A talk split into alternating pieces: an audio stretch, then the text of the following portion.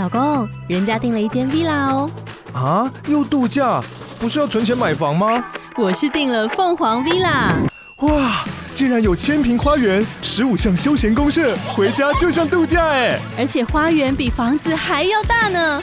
还有我最爱的游泳池，耶、yeah! ！龙大营建 villa 生活，十年防水保固，二至三房，零七三九八五五五五，凤凰 villa。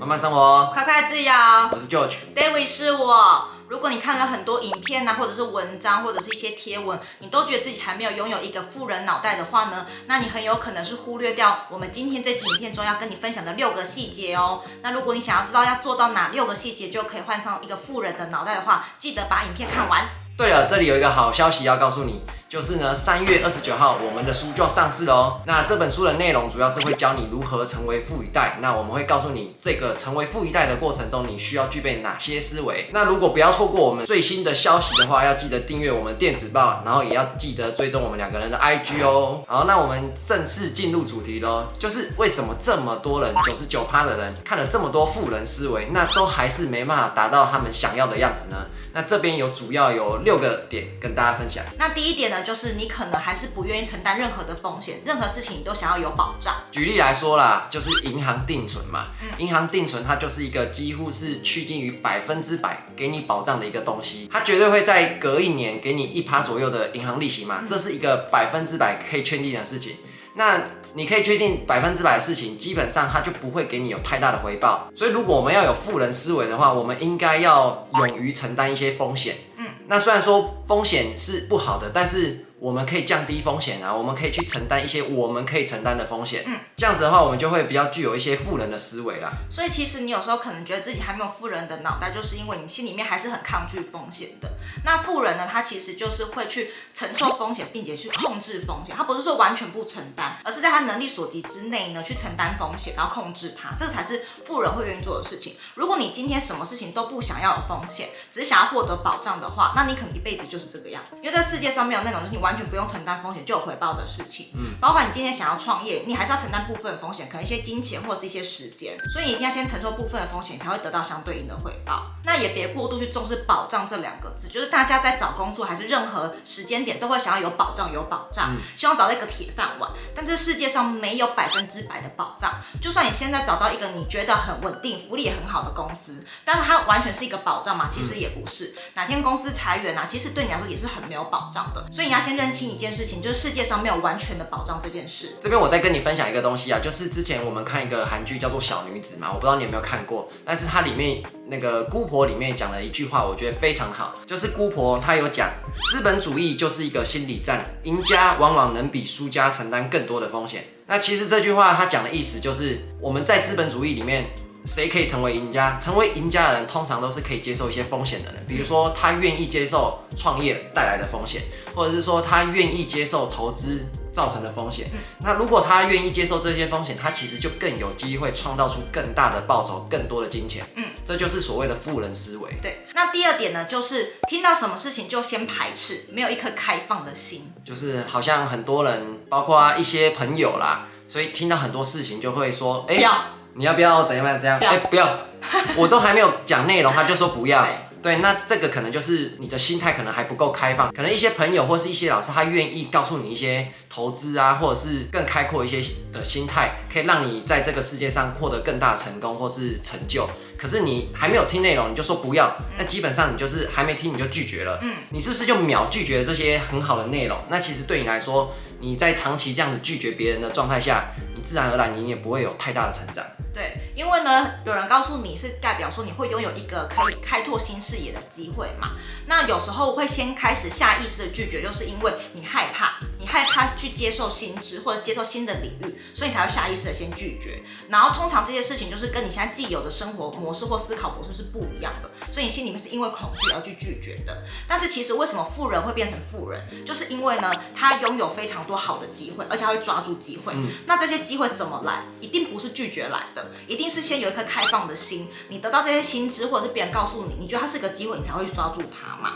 所以很多人都是看完这些富人思维之后，他就看完之后就哦没事了。但是下一次当别人告诉他一些新的机会或是一个新的看法的时候，他还是先下意识的说我不要。那第三点呢，就是或许你现在还是做有些事情呢、啊，会想要赶紧看到短期的效果，然后呢忽略到长期的效益。嗯，其实这一点的话，我觉得可以分成投资跟创业来看的啦。我们先讲投资好了。其实投资的话呢，大部分的散户或是一般的投资人呢，他们一刚开始呢，其实都会在投资上面，比如说我今天一个礼拜赚到多少钱，比如说一个礼拜赚了 百分之十， 那可能就会想急于卖掉。对不对？那其实一个礼拜急于卖掉赚那 百分之十， 当然没有说错，但是呢，你有可能错失掉你十年赚十倍的一个可能。如果你在投资上面，如果你只比较短视近利，看到眼前的 百分之十， 你就想把股票卖掉的话，每一次的投资都只能获得那一点点的 百分之十， 甚至 百分之十 不到。那如果你有比较长远的远见的话，其实你可以抱着一个股票抱很久，嗯，也许它的成长，你就跟着那个股票一起成长，成长了十倍都有可能，嗯。那在第二个的话就是讲创业啦，创业其实它是一个很长远的一条路。我们在讲赚钱这件事情啊，假如说你只看到一个短期利益的话，你可能就是呃，我看到我一个礼拜有多少钱，或是说我一个月订单有多少，但是其实创业这种东西有时候是好几年的，嗯、对，有时候可能是三年以上你才会看到一个比较显著的成果嘛，嗯、对不对？嗯、所以我觉得创业跟投资，其实这两点来说，我们都要有比较有远见的话，你才会比较是具有富人心态。那如果说你现在在做一些事情呢、啊，还是很急着想要看到成果的话，或许你可以注意一下这个细节。那这个很有可能就是没有办法让你拥有一颗富人脑袋的思维哦。那第四点呢，就是很爱抱怨，然后抱怨完之后呢，又不愿意采取行动去真的改变。抱怨，我跟你讲，竹科以前我们在竹科工作的时候。就是这种形态，没错，你这负能量爆表的一个人。因为我我们算是从以前负能量走过来，然后我现在变成是很有正能量嘛。以前呢，我们在工作的时候，那整个环境大家都是无时无刻在抱怨，每一个同事都在抱怨。抱怨当然你短期会有抒发，没有错，确实。爽啊！确实，我们短期抱怨，我确实会有抒发，对不对？但是你抱怨完，你获得了什么？如果你还是一样的话，你没有身体力行去做一些改变的话，其实很多事情都是一样的，不会不会有任何改变。对对，那为什么我们开始会有改变？就是我开始反向去思考。我一直抱怨，我一直抱怨，我到底获得了什么？没有。对，如果我朝着不同的方向去做，或者是我朝着不同的思维去想的话，嗯、我是不是去做做看？也许就真的能改变。嗯、那事实上，我们确实照着正面的思想的话，我们也确实可以改变很多事情，嗯、而不是只是一直在抱怨，一直抱怨，其实很多事情是没办法解决的。对。所以呢，其实我们发现以前我们的那些同事嘛，每天都抱怨抱怨抱怨，然后呢说要离职离职离职，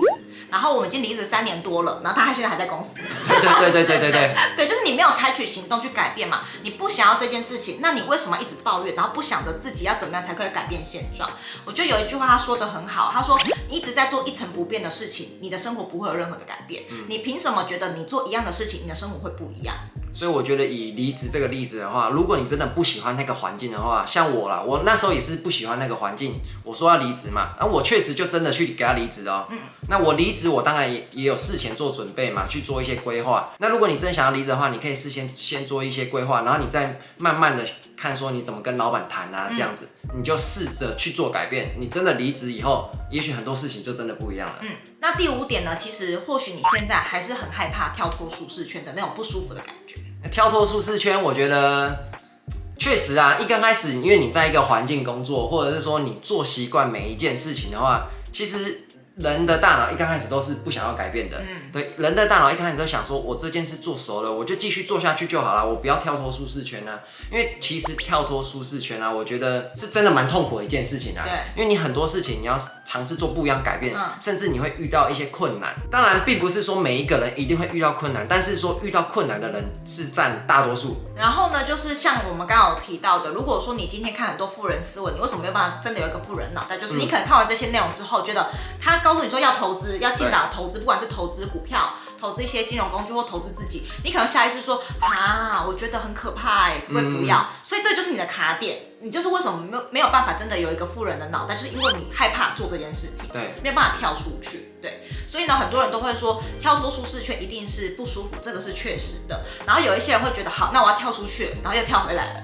跳出去又跳回来了，这样。就是你跳出去那一个时刻的时候，当下你会觉得说很 OK， 很勇敢，对。可是你坐久，有时候坐久坐不舒服，你会觉得。我是不是该回去就好了？对对 对, 对，所以这个是一般人要跳多层变成富人思维的一个卡点，就是说真的是太痛苦了，所以他又想要回去原本的舒适圈。对，所以你要想一件事情哦，你是现在跳脱舒适圈比较痛苦，还是你现在的生活让你比较痛苦？嗯，对。那舒适圈的跳脱痛苦这件事情是暂时的，那你后面获得是美好的结果。那你要因为短暂的痛苦牺牲掉你的那些长期美好，还是说你要做不同的改变？这个你可以去思考一下。那第六点呢，就是做什么事情都先用钱去衡量。嗯，确实就是，其实钱大家都想要，每个人都喜欢钱嘛，对不对？嗯。那其实很多富人啊，他们在赚钱的同时，其实他们背后有一个更远大的目标，或是更远大的理想。随便举个例子好了，任何一个企业家，其实包括马克·祖克伯啊，或者是 Tesla， 对，其实他们每一个企业家，他们背后，他们一定不是说表面的像是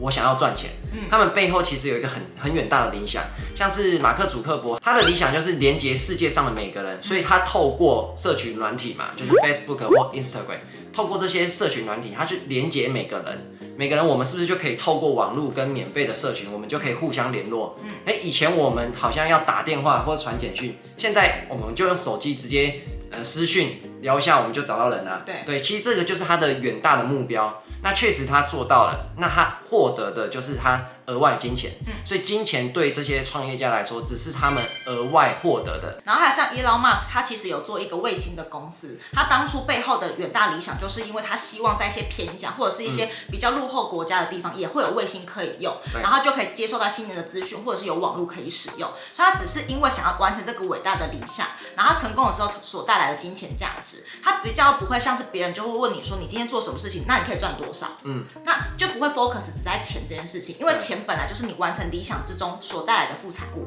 这样子而已。所以你可能现在在想很多事情的时候，都会先思考，那我可以赚多少钱，嗯，或者是说这个可以为我带来多少的收入，或让我的资产增加多少。但是如果你跳脱这个思维，先想想看你做这件事情背后的目的跟意义是什么，你朝着这个目标去做前进的话，钱自然而然就会过来了。对，没错。那像我们两个的目标是什么？我们的远大目标就是希望每一个人的财商知识都可以落实在每一个人家庭或个人当中，嗯，然后每个人生阶段的财商观念都是健康且正确的，这就是我们想要完成的理想目标。对，所以很多有钱人他并不是说真的比你聪明哦，当然说比你聪明的也有，但是大多数人他们都是只是比你勇敢而已，嗯，他们就是我们刚刚前面讲的那六点嘛，都敢做到那六点，但是他们都比你还要勇敢。他们都是身体力行，然后真的是有一个远大的目标跟一个梦想，所以对这些企业家或是这些有钱人来说，其实金钱只是他们的附属产物，他们最想要、最想要的那一个，其实就是解决所有人在这个世界上遇到的所有问题。嗯，那这集影片呢，我希望你有空就多回来多看几次，因为这个真的是你变成是真的有富人脑袋的非常重要重要的关键，嗯，或许很少人会跟你说，所以才会希望你常常会回来复习。那如果你想要获得更多的富人思维或财商思维的话呢，记得在第一条连结去订阅我们的电子报。那现在你可以在下面帮自己评分一下，你觉得现在自己富人的脑袋大概是一到十分的几分呢？嗯，在下面留言给我们哦，嗯，那如果喜欢这支影片的话，记得帮我们按个喜欢，那我们就下集影片见咯，拜拜。Ice in my veins, I've been driving this train. Years in this lane, there's no stopping this flame. Cause I came to the game and I changed it to play how I like, rearranged it to my own domain. Yeah, I got what it takes, made lots of mistakes, taking shots, skipping breaks, feeling